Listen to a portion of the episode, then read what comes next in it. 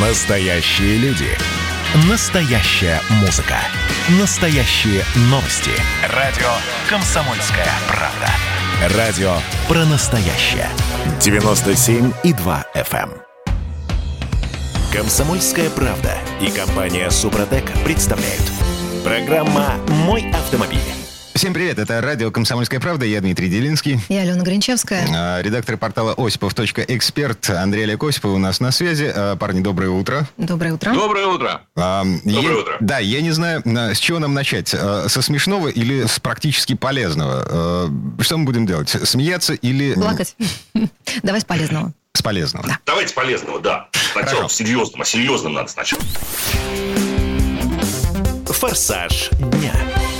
Наша с вами жизнь становится немножко легче и проще. Премьер-министр правительства России Михаил Мишустин подписал постановление о регистрации автомобилей в МФЦ. То есть не в госавтоинспекции, не в МРЭО, а в многофункциональных центрах. Тут нужно оговориться сразу же, коллеги. Э, Речь идет только о тех э, МФЦ, которые готовы к подобного рода услуге. А есть уже То такие есть- МФЦ, Андрей? Да, да, Мгм. говорят, что в Москве есть несколько таких МФЦ, есть, по-моему, одно или два в Питере.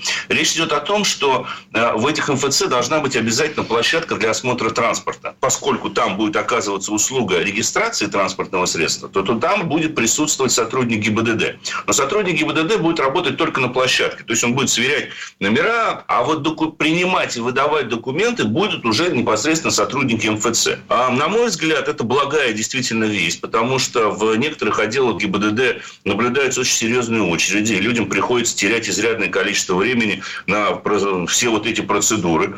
А, Но, с другой стороны, уже сейчас и, в общем-то, давно можно было записаться в электронную очередь через портал государственных услуг на, в те же самые региональные отделы э, ГИБДД и прийти туда, и тогда вся процедура занимала ну, не более полутора-двух часов. И основным камнем преткновением как раз-таки был а, вот этот осмотр на площадке. Потому что он затягивался. а, зачастую там стояло там, несколько десятков машин, а инспектор был один или их было двое. И они ну, с некоторой линцой осматривали автомобили и сверяли номера. Хотя, в общем-то, странно, если речь идет о новом автомобиле, да, то что там рассматривать? Там ничего не затерто, ржавчины, коррозии нет. И по большому счету дилер, который продал этот автомобиль, уже снабдил всеми документами, необходимыми для регистрации. То есть вот это вот устаревшие несколько, на мой взгляд, процедуры регистрации новых автомобилей, требующие обязательного их осмотра и сверки номеров, она достаточно странная. Но, тем не менее, она пока, к сожалению, остается. А вот Ага. ты скажи людям, есть ли такие сказочные страны, в которых ты пришел в салон дилера, купил автомобиль и сразу с документами уехал? Их много.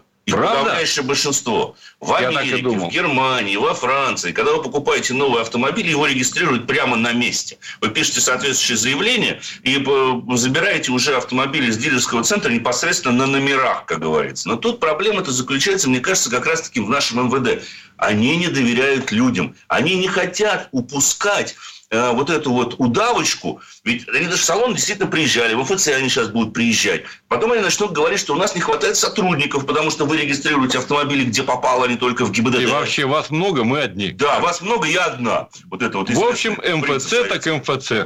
Поэтому хорошо, МФЦ окей. Будет больше пунктов для регистрации Ну, транспортных средств. ну, это отлично. А, да, еще одна новость, мимо которой пройти не можем. А, Минздрав окончательно отказался от идеи обязательных тестов на алкоголизм. И, э, Помните вот это прошлогоднее э, CDT-маркеры э, для кандидатов в водители и тех, кто меняет права по истечению срока И давности? планирую прям с 1 января 2021 года все это вести. А, да. Теперь нет. Нет, Вот иногда- Вот от этого не иногда. отказались. 1 января 2021 года. Вот. Тогда в прошлом году был дикий совершенно скандал с э, вмешательством Владимира Путина по- в связи с тем, что выстроились гигантские очереди в шоферские медицинские комиссии, потому что люди эм, просто посчитали деньги. Справки медицинские предполагалось, что должны вырасти в цене с, э, в общем, э, в 3-5, э, иногда даже в 10 раз. Потому что вот этот тест на генетические маркеры, на алкоголизм, он дико дорогой. Минздрав иной раз рождает здравые идеи. Вот отказался от этой глупости, которую сам же, собственно говоря, и инициировал в свое время. Вот сейчас, получается, В общем, тест на алкоголизм сдавать будет не нужно, да, для справки на права. А как тогда богу, они планируют слава богу, выяснить? не нужно, а как, как будут что- выявляться водители с а, заболеваниями хроническими? Погодите. Да. Нет, нет, Погодите. это не, отменяет, э, это не отменяет стандартные процедуры, когда мы идем в этот наркодиспансер. Это, это, пожалуйста, и это обязательно. Это То есть обязательная штука. Если алкоголик, так и напишут в этом листке. Алкоголик. Ни разу не видел. Может быть, есть где-то, может, кто-то сталкивался. Вот. Но проверки, в общем, обязаны. Конечно, у нас они носят формальный характер. Посмотрите в интернете. Справка. Мне, 15 мне- минут. Мне Всё. только на прошлой неделе дважды звонили. Сказали, вы как-то у нас приобретали справку, мы вам предложим дополнительный супербонус, только закажите у нас. Какая вам справка нужна? На права, пожалуйста, все доступно. В А, общем, Теперь, э, смотрите, ложка... собственно, с этим все ясно, слава богу. Может, чему-нибудь веселенькому? М, Погодите, еще не до конца все ясно. На самом деле, вот я цитирую проект э, поправок в приказ Минздрава, да? Врач, психиатр, нарколог имеет право назначить лабораторное исследование крови и или мочи при выявлении симптомов и синдромов заболевания или состояния, являющегося медицинским противопоказанием к управлению транспортными средствами. Ну, понятно, что там как бы классический список противопоказаний, как и прежде, там есть зависимость от алкоголя и наркотиков, но получается, что врач на шоферской медкомиссии все-таки имеет право назначить вот эти дополнительные анализы, в том числе CDT-маркер. И получается, что, э, ну, как бы это не обязательная процедура, Ну, возможно. но возможная. И вот тут Нет, масса, э, у меня, во всяком случае, подозрение есть, что будет масса поводов для злоупотреблений. А, Ну, вы знаете, что это лучше, если назначать имеет право врач, да, чем когда вас останавливал сотрудник ГИБДД, инспектор, и попросил помочиться здесь же, так сказать, в пробирку. Не отходя от кассы. Не отходя от кассы. Это сплошь и рядом было несколько лет назад, я вам могу сказать. Что, что несколько лет, это сейчас Да и сейчас это, пожалуйста. Вечером, ночью по Москве едет. Если вот это... Ужас. Вот если вот этого не будет, это уже хорошо. Врач, боже мой, ну что он, у него должен быть хотя бы какой-то, наверное, предлог. С другой стороны, я уже не уверен и во врачах. Это достаточно дорогостоящий анализ. Если не ошибаюсь, он стоил что-то около 11-12 тысяч рублей. Нет, 3-5 А, тысяч, 3-5 тысяч. Вот, вот Чуть так. 3-5 тысяч, окей, 3-5 тысяч.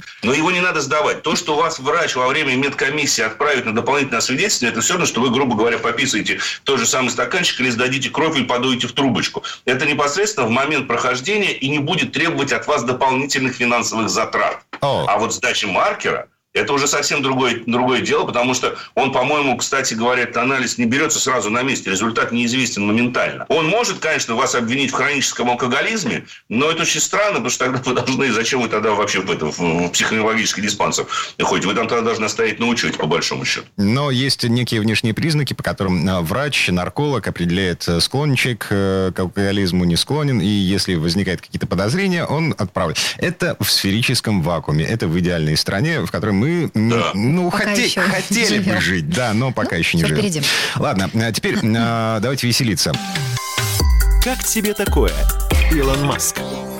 На прошлой неделе концерн «АвтоВАЗ» объявил конкурс на название будущей модели «Лада».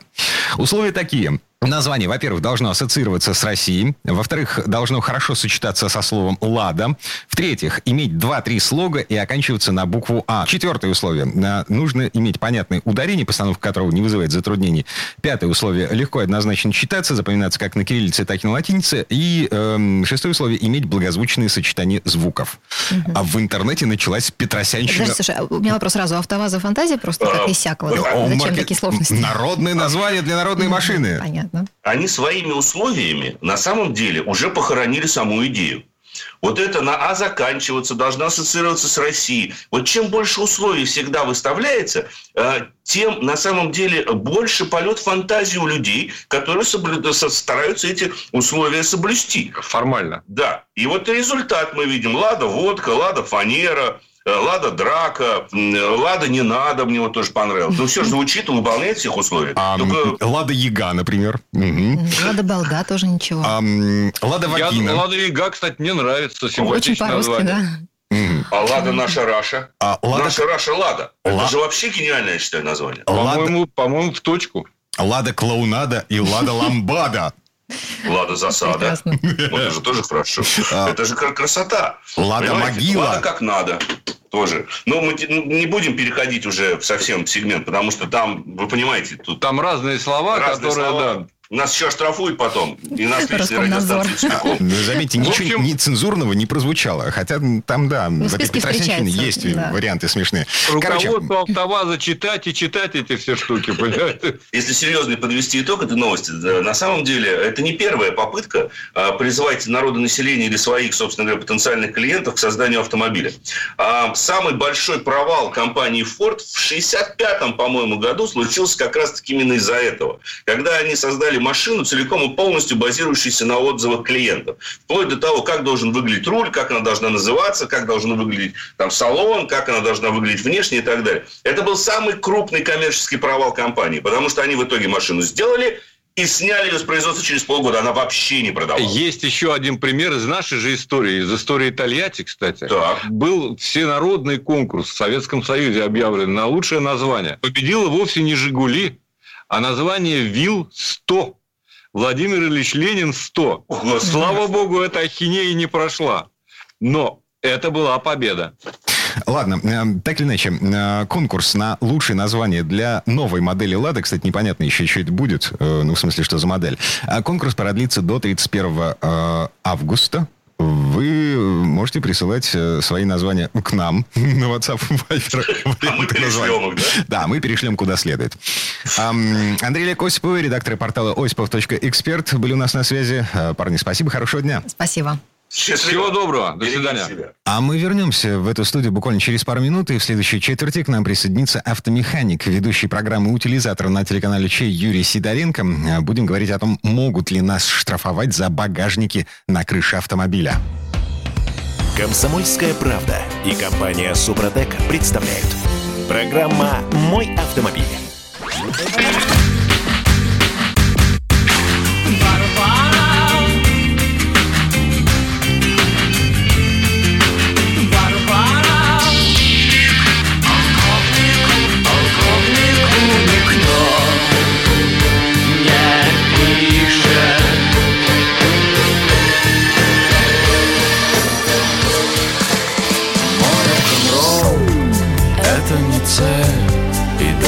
Средство.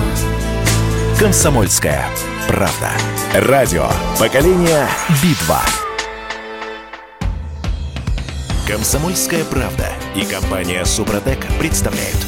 Программа «Мой автомобиль». А если мы вернулись в студию радио «Комсомольская правда», я Дмитрий Делинский. Я Алена Гринчевская. Юрий Сидоренко у нас на связи, автомеханик, ведущий программу «Утилизатор» на телеканале Чей. Юр, привет. Доброе утро. Доброе утро всем. В этой четверти часа а, давайте попробуем разобраться в том, что происходит с багажниками на крышах автомобилей. А это вообще законно? Разбираемся, потому что происходит странное. На Нынешним летом, в конце лета, э, в общем, э, появились вполне ничего себе официальные сообщения во вполне серьезных газетах о том, что вроде как начали штрафовать за наличие багажников на крышах. Уже кого-то прям оштрафовали, Юрий? Насчет того, что кого-то оштрафовали, я не слышал, но то, что уже задавали вопросы людям, это вот я как раз уже слышал. На просторах интернета и в газетах и везде, то есть появилась эта информация, причем она очень разная. Мы же официальным э, источникам не верим никогда, мы начинаем все это проверять. Люди начинают залезать на разные какие-то сомнительные статьи, находят в интернете, и, соответственно, у них просто истерия началась какая-то. А, Смотри, на, где-то месяца два назад, наверное, мы рассказывали о том, что в ближайшем будущем вступает в силу технически новая версия технического регламента Таможенного союза по безопасности эм, автомобильного транспорта. Э, В числе прочего, э, там говорилось о том, что изменения в конструкцию автомобиля теперь нужно будет легализовывать через специальную техническую Ну, то есть экспертизу. согласовывать, да? А, да, то есть эм, поставил фаркоп, допустим, поменял тормозную систему, поставил багажник на крышу, значит, загоняешь машину на вот эту самую техническую экспертизу в лаборатории, платишь какую-то денежку и получаешь запись в СТС о том, что эм, произведены какие-то изменения. И, собственно, катаешься дальше. Но вот э, этот Но в технический силу же он регламент пока не вступил. не вступил в силу. Мгм. Юрий, ну все-таки, вот если у меня есть багажник, и меня вдруг неожиданно останавливает инспектор ГИБДД и чуть ли не грозит мне э, штрафом, что делать? Значит, прям цитату сейчас приведу. Контролировать техническое состояние транспортного средства на соответствие безопасности сотрудникам ГАИ было поручено уже давно. Вопрос только в том, что взялись э, в последнее время за это рьяно. Потому что очень много стало машин переделок и самоделок. Действительно, это так. Очень много багажников, которые люди сварили в гараже и сами поставили. Если конструкция произведена кустарно, не прошла лабораторных испытаний, не сертифицирована, ей на машине делать нечего. А, Но нужно смотреть, одобрен ли этот багажник в типе вашего транспортного средства. Это очень просто решается. Во-первых, нужно взять сертификат к этому оборудованию. Во-вторых, посмотреть в руководство по эксплуатации. Там написано, можно устанавливать или нельзя. Если можно, то значит уже разрешил сам завод-изготовитель. То есть он уже провел испытание. Вот здесь все правильно человек сказал вообще, в принципе. Это при условии того, что вы покупаете новый багажник и ставите его себе. То есть... А если я сделал это 20 лет назад, допустим, у меня очень старая машина, документ... Не было документов, и нет, в принципе. Или я их потерял. Вот здесь как раз из-за этого началась истерия-то полная. Сейчас я расскажу, что надо сделать вот при покупке нового. То есть для начала смотрим в паспорт автомобиля и понимаем, можно ли вообще устанавливать на него багажник сверху. Тогда смотрим, как это делается, чтобы понять, какую модель багажника ну, надо куп- приобрести. То есть, например, если у вас «Лада», то э, в инструкции по эксплуатации багажника должно быть написано, что его можно ставить на «Ладу», там, BMW, Opel, тра-та-та, там целый там список эм, тех марок машин, на которые можно ставить. Если все ок, у вас все сошлось, то есть все это подходит, мы его оплачиваем, чек сохраняем и просим дать сертификат на этот багажник. Сертификаты на вот сейчас, которые багажники выпускаются, они на все есть.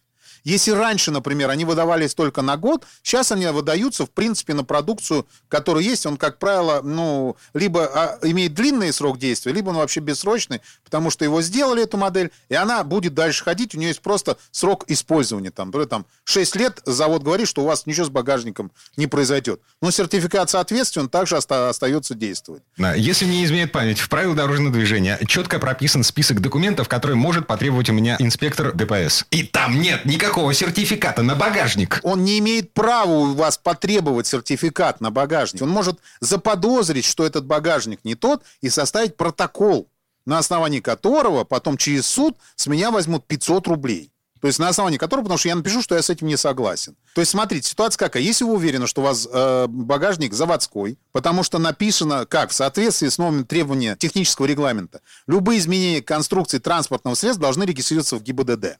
Сюда относится доработка или изменение фар, установка нештатного фаркопа, нештатного фаркопа, а также монтаж самодельного багажника на крышу автомобиля. Самодельного. Это, это вот основная фраза.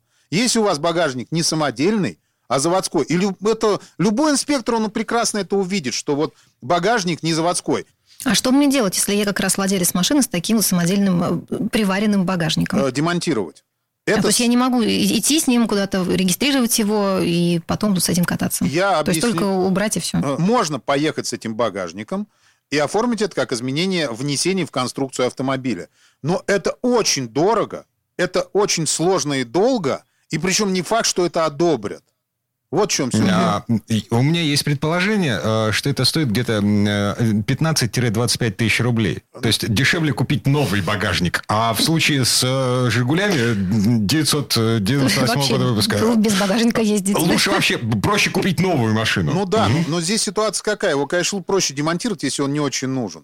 А если он очень нужен, значит, надо купить себе машину, которая позволяет возить такие грузы. Потому что я лично, я вот за вот эту инициативу объясню почему. Потому что я лично наблюдал, как переворачивается «Газель», которая везла э, доски шестиметровые. Они были положены так вперед, у него уложены. Ну, то есть там спереди наварена на кузов какая-то железная конструкция, вот, уложены вперед. И он, видимо, очень много нагрузил, его завернуло так на повороте, и он лег на другую машину. Понимаете, человек, который ехал по встречке, он вообще не ожидал, что что-то произойдет. На него упала Жесть газель с совершенно. досками. Я, честно говоря, остановился, слава богу, упала на заднюю часть машины, то есть никто не пострадал. Это, это было просто, ну вот, вот проведение. И вот, конечно, для таких вещей, ну, вот это правильная поправка. Э, И дальше я вот, вот как раз на днях разговаривал с сотрудником э, ГИБДД, потому что ко мне очень часто в сервис ребят приезжают, пригоняют свои машины. Я говорю, ребята, вот ситуация такая, вот, ну вот реально вот с багажниками прошла история, что вы будете штрафовать за 500 рублей. Он говорит, Юр, ситуация следующая. Если там штатный багажник, у меня глаза есть. И я вижу, что он штатный, я даже не буду с этим связываться. Ну зачем мне тратить свое время на непонятно на что? Потом доказывать, бегать по судам или еще что-то. Если, конечно, едет вот как машин, которую я рассказал, конечно, они будут с этим связываться, будут штрафовать, будут правильно делать, что за это штрафовать, и потом идти в суд и отставить свои интересы. Причем человеку, у которого самодельная вот эта здоровеннейшая конструкция наверху висит, на которой непонятно сколько груза навалено, и эта машина просто представляет опасность для других участников движения. Он не сможет отставить свою правоту. И жалко, что за это штраф всего 500 рублей.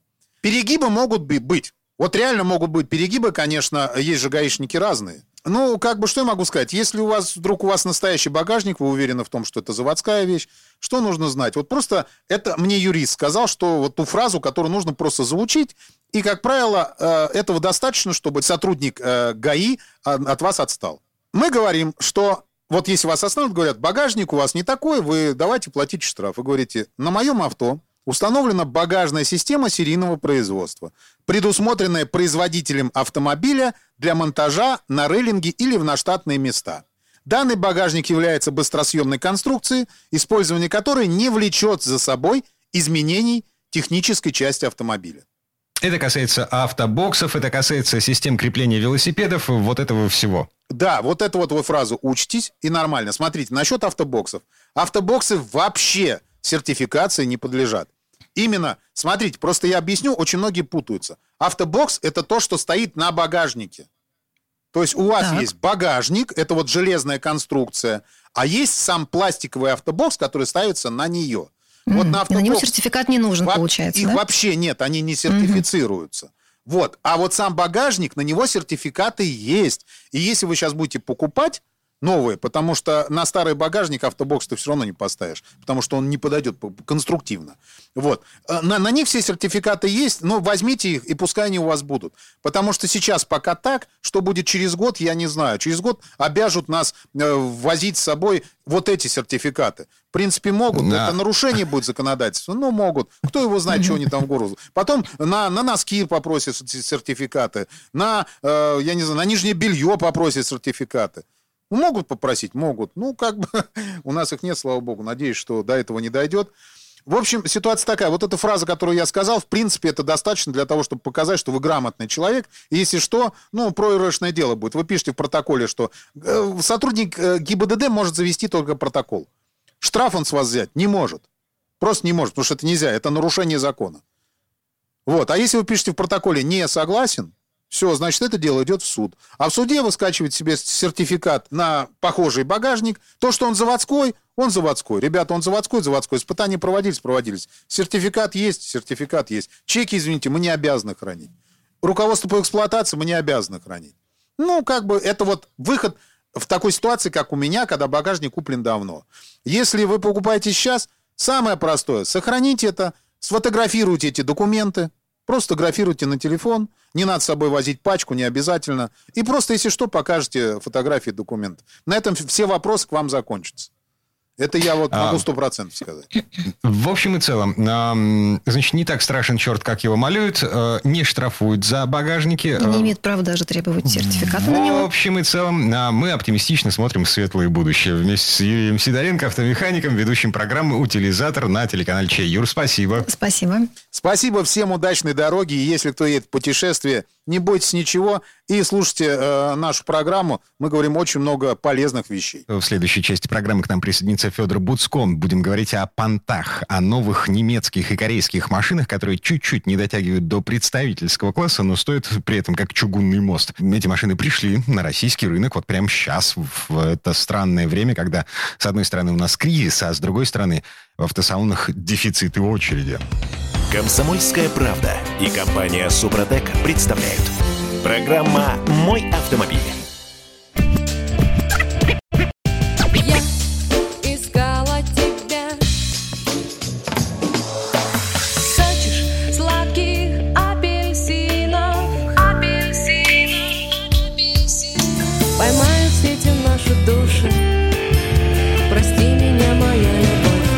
Комсомольская правда.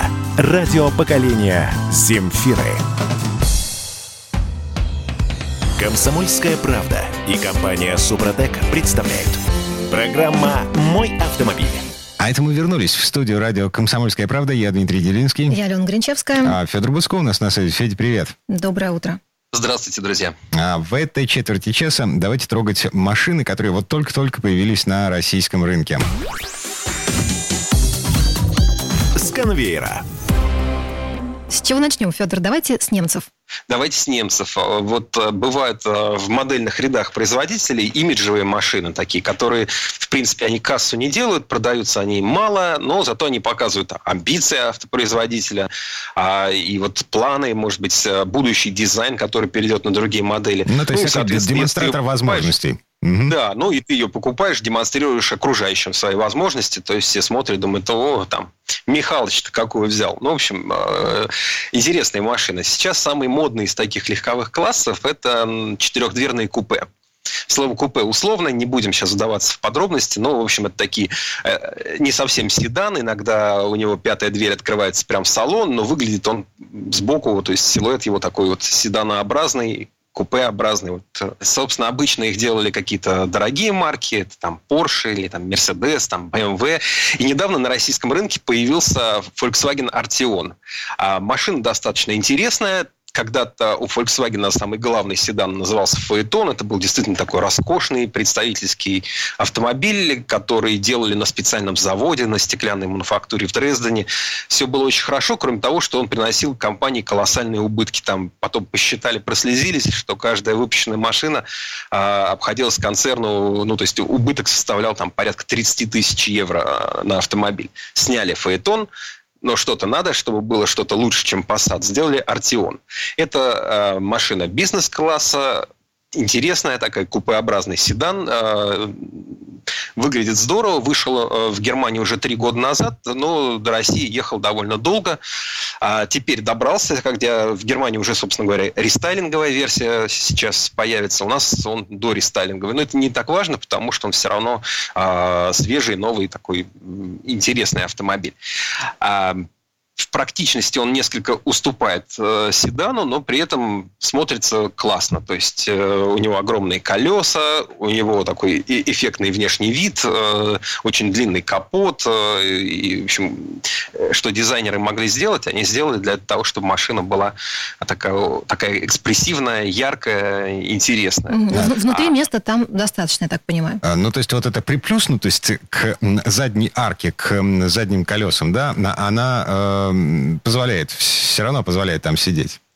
Да, потому что он сделан длиннее, чем, допустим, Passat, поэтому там сзади места достаточно много. Ну, конечно, когда вы садитесь во второй ряд, э, кланяться приходится чуть ниже. Ну, это вот такая дань вот этому стильному силуэту с этой вот покатой крышей. Но, тем не менее, э, он большой, там много места для ног, и, в принципе, э, можно ездить и сзади с комфортом, хотя, конечно, это не та машина, на которой нужно ездить с водителем. Это вот тот автомобиль, где лучше сидеть э, за рулем. Он достаточно богато оснащен. Э, Простых машин к нам э, не поставляется в простых комплектациях. А, Но есть у него, конечно, свои минусы. Ну, Да, самый главный минус – цена. Цена, судя по всему. 2 миллиона 600 тысяч. За такие Да, деньги, цена, наверное, можно конечно. что-то другое присмотреть, да? Вот Камри. На немецком, во-вторых, да и, и на японском тем более тоже. Ну, дорого, да. Ну, собственно, знаете, сейчас все стоит довольно дорого. Если вы хотите джету, которая вроде бы не- небольшая, тоже это там порядка полутора миллионов. Там хотите Passat, там, ну, соответственно, стоит он там на 300 тысяч дешевле. Поэтому, в принципе, если уже вы присмотрели себе Passat, но хотите что-нибудь такое эдакое, то можно доплатить еще 300 тысяч и получить Артион. Потому что они все хорошо оснащены, они достаточно интересно выглядят. В общем, это, безусловно, такой способ выделиться на общем фоне и с, чем сравнивать. Если, допустим, сравнивать там, а, с- а, есть аналогичный кузов а, у а, Kia, модель Stinger, то получается, что, собственно, вы можете дешевле взять машину, у которой будет еще и полный привод, а у нас Артион только переднеприводный, а, и мотор можно взять помощнее, за те же деньги выбрать что-то такое уже а, под 250 лошадиных сил. А если сравнивать с Audi, то получается дешевле наоборот. То есть, э, ну, такой, где-то он ме- между премиумом и э, такими а, хорошим средним уровнем. Где-то он там посередине оказался, этот Артион. Конечно, не будет эта машина популярная, дороговато, но э, те, кто ее купят, наверняка будут обращать на себя внимание. С конвейера. Следующая машина, которую мы трогаем руками, а, новый Genesis э, GV80. Это кроссовер. Да, это очень интересная машина. То есть, ну, собственно, Hyundai уже давно выпускает машины такие дорогие. А Когда-то они выпускались именно под маркой Hyundai. Это были бизнес-седан был Genesis, был представительский Ecus. Они э, с боем заходили на рынок, потому что если ты хочешь продавать машины в сегменте премиум, ты должен что-то сделать невообразимое. Потому что это достаточно консервативный сегмент. Те, кто платит дорого, они хотят, чтобы их машина сразу узнавалась, чтобы там был значок Mercedes, BMW, там, Audi, ну или еще какой-то престижной марки. Поэтому этаблировать э, марку новую вот в премиум сегменте на самом деле очень сложно. А корейцы молодцы, они там всеми правдами и неправдами, э, скидками, какими-то специальными условиями, длительной гарантией, э, возможностью бесплатного обслуживания на протяжении всего там пятилетнего гарантийного срока, все-таки клиентов привлекли, а после этого выделили у себя отдельный премиум бренд, как это когда-то делали японские марки. Там Toyota сделала Lexus, у Nissan был Infiniti, есть, собственно, у Honda Acura. Вот э, Hyundai пошел по тому же пути и сделал марку Genesis. Сразу было известно, что будут выпускать э, кроссоверы, ну, странно, если нет, потому что это самый такой активный сегмент сейчас на автомобильном рынке. Ну, слушай, ну зашибись. А, то есть премиум сегмент, премиум кроссовер, да? Ну, это хорошо, потому что сейчас вот спрос на, спрос на кроссоверы, э, он растет, а с вот этими бизнес там, или представительскими седанами, там вот, ну, там не бог весть, что примерно сколько было, столько и осталось, и там сложнее отвоевывать себе долю на рынке.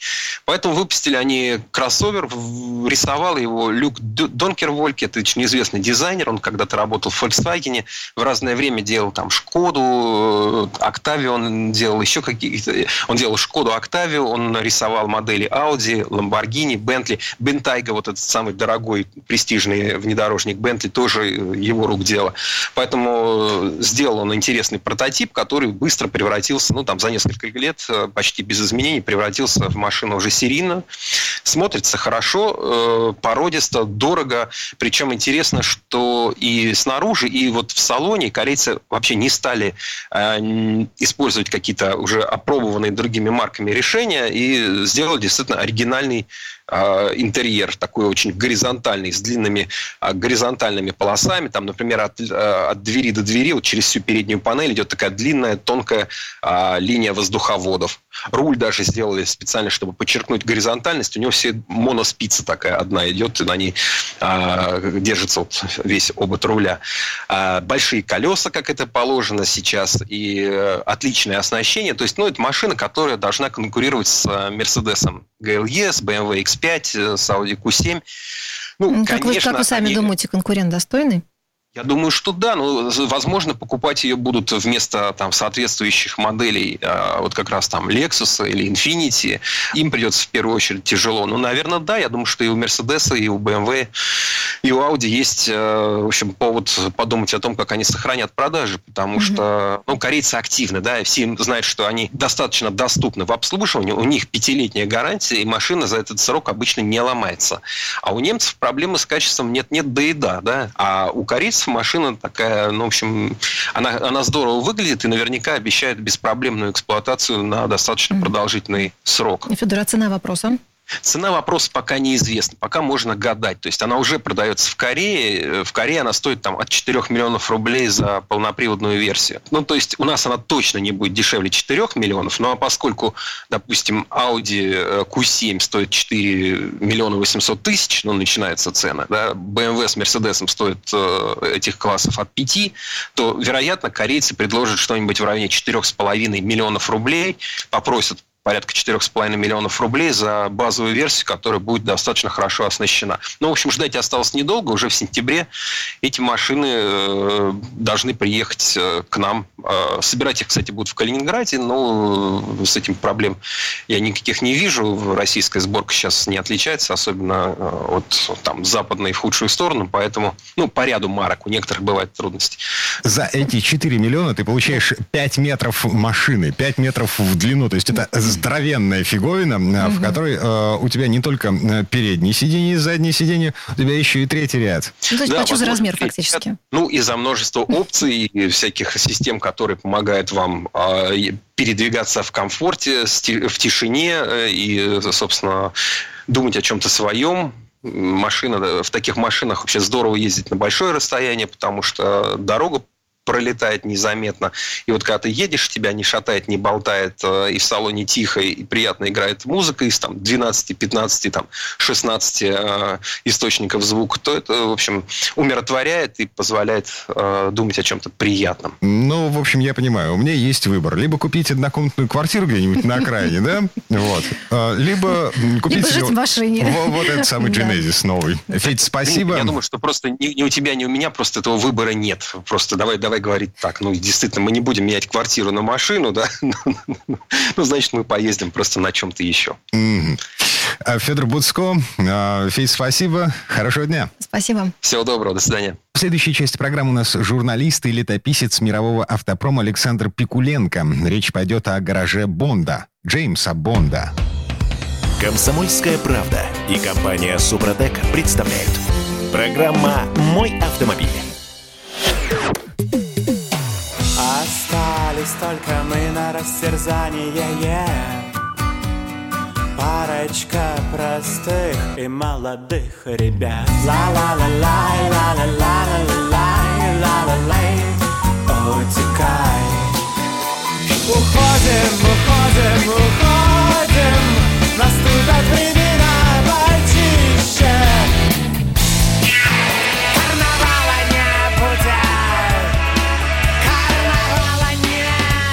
«Комсомольская правда». Радио поколения Мумитроля. «Комсомольская правда» и компания «Супротек» представляют. Программа «Мой автомобиль». А это мы вернулись в студию радио «Комсомольская правда». Я Дмитрий Делинский. И в этой четверти часа у нас традиционная история от Александра Пикуленко. На этот раз речь пойдет об автомобилях Джеймса Бонда. Во всех фильмах об агенте 007 главного героя сопровождают не только самые красивые женщины, но и особенные автомобили. Но слово Сан Санычу. Предыстория.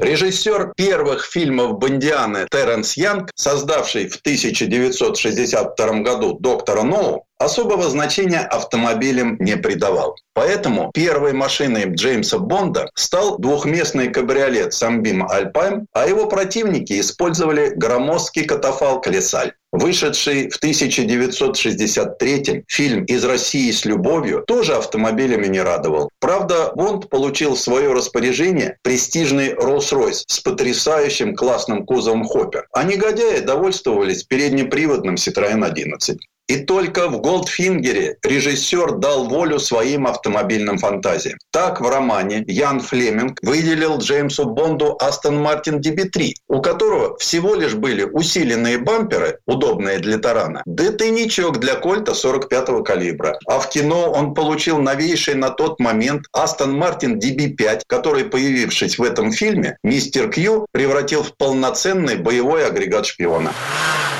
В бампер были встроены два клыка, выскакивающие в нужный момент. За откидывающимися подфарниками прятались два пулемета системы Браунинга. Из ступет задних колес появлялись ножи, которыми легко вспарывались шины автомобилей преследователей. Особенно впечатляла шестигранная обойма сменных номерных знаков. К тому же катапульта под правым сиденьем и броневой щиток за задним радовали и самого Джеймса Бонда, и зрителя. Кстати, Астон Мартин DB5 снялся еще в одном фильме «Шаровая молния». В кадре рядом с ним оказалась «Волга ГАЗ-22» с кузовом «Универсал». СССР тогда начал их экспортировать в капстраны. Автомобиль агента 007 стал так популярен, что это не прошло незамеченным и среди изготовителей коллекционных масштабных моделей. Фирма Corgi Toys выпустила Aston Martin DB5, из которого при нажатии рычажка катапультировался крохотный пластмассовый человечек. Благодаря дополнительной киношной рекламе DB5 был самым продаваемым автомобилем этой марки до 1979 года. Но знаменитый агент ездил не на одних европейских автомобилях. В фильме «Живешь только дважды», вышедшем в 1967 году, появляется Toyota GT 2000. Как и положено продвинутым японцам, они упаковали в нее массу электроники. Радио, телефон, видеомагнитофон, телекамеру и прочие мультимедийные аксессуары, привычные сегодня, но удивительные для конца 60-х. В фильме «Шпион, который меня любил», зритель увидел его в 1977 Шона Коннери сменил Роджер Мур, который пересел в новейший английский спортивный Lotus Esprit. С этим автомобилем связана одна история. Однажды Дон Маклеллан, руководитель рекламного отдела Lotus, припарковал новейший Esprit на стоянке рядом с автомобилем Альфреда Брокколи, продюсера всех ранних фильмов Бондианы. Увидев эту машину, Брокколи мгновенно оценил ее фотогеничность, и машина попала в кино. А уже в руках мистера Кью Эспри стал земноводным, начал стрелять жидким цементом и обзавелся ракетами и минами. В фильме «Вид на убийство» 1985 года Джеймс Бонд реализовал детскую мечту режиссера-постановщика, который, как любой мальчишка, хотел покататься на пожарной машине.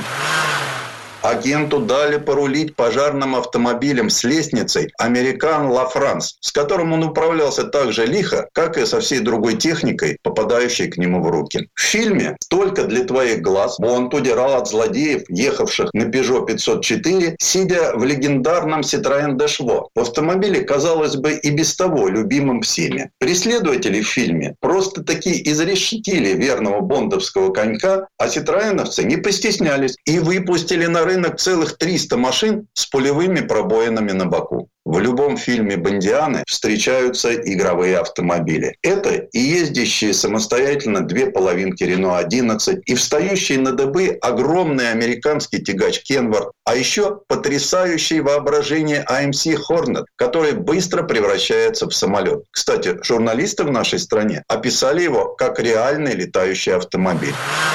А потом серия про супершпиона сошла на нет. И казалось, что и автомобильная коллекция Бонда закончилась. Однако в 90-х Джеймс Бонд вернулся к зрителям. В «Золотом глазе», снятом в 1995 году, действие происходит в Санкт-Петербурге. Причем самыми знаменитыми персонажами стали танк Т-55 и ЗАЗ-965 «Горбатый Запорожец», который резидент американской разведки заводил ударом кувалды. Автомобилем же агента 007 стал Родстер BMW Z3. Представляя автомобиль на Женевском салоне, его производители использовали саундтрек к фильму. В фильме «Завтра не умрет никогда» супершпиону вообще не дали усовершенствовать мастерство вождения. Его новый BMW 750 Aspen Silver умел ездить сам и, конечно, в нем были ракеты и пулемет. Да и броня стала совсем не лишней. Причем это не отдельный щиток, а весь корпус машины. В этой же картине появился и мотоцикл BMW R1200, на котором Бонд, прикованный наручниками к обаятельной сотруднице китайской разведки, уходит от погони. Ну, а в очередном фильме «Целого мира мало» Джеймсу Бонту вообще выделили прототип. Это был стильный родстер BMW Z8, который на момент выхода фильма серийно еще не выпускался. На съемках был задействован и игровой автомобиль. Его построили на базе спортивной IC Cobra. Наружные панели, сделанные в заводской дизайн-студии, полностью соответствовали оригинальному Z8. Именно этот ездовой макет и угробили во время съемок. В этом же фильме в кадре появлялась и наша заслуженная Нива. В картине «Умри, но не сейчас» очередной раз спасать мир Бонд отправился за рулем новейшего Астон Мартин. Он, так сказать, вернулся к истокам. И опять в придачу к оригиналу был создан игровой автомобиль. Причем спортивные купе построили на базе внедорожника Ford Explorer. А вот в фильме «Казино Рояль» Джеймс Бонд с одной стороны прикоснулся к истории, поездив на старом Астон Мартин, а с другой разбил прототип нового Ford Mondeo. В кадре он появился еще до начала серии серийного производства. В новом тысячелетии Астон Мартин опять вернулся к агенту 007. И не просто так. Специально для фильма 007 «Спектр» разработали отдельную модель автомобиля Астон Мартин DB10. Собственно, их всего 10 и сделали. К концу съемок осталось только 3. Остальное поколотили во время исполнения трюков. Ну а плохие парни в этой серии радостно сели за руль ландроверов разных моделей. В 2020-м на экраны выходит 25-й фильм «Бондианы». Не время умирать. Стареющий агент отошел от дел и живет на Ямайке. И автомобиль ему выдали вполне пенсионерский. Электрический и экологически чистый Aston Martin Rapid E с двумя электромоторами мощностью в 650 лошадиных сил. Куда катится этот мир? Курить нельзя, пить нельзя, и автомобиль не тот. Так скоро и лицензию на убийство уберут. Хорошо, хоть Бондиана продолжается. А значит, и ее автомобильная история тоже. Предыстория. Сан Саныч, спасибо. Это был Александр Пикуленко, летописец мировой автомобильной индустрии. У нас на этом все на сегодня. Берегите себя. Комсомольская правда и компания Супротек представляют. Программа «Мой автомобиль».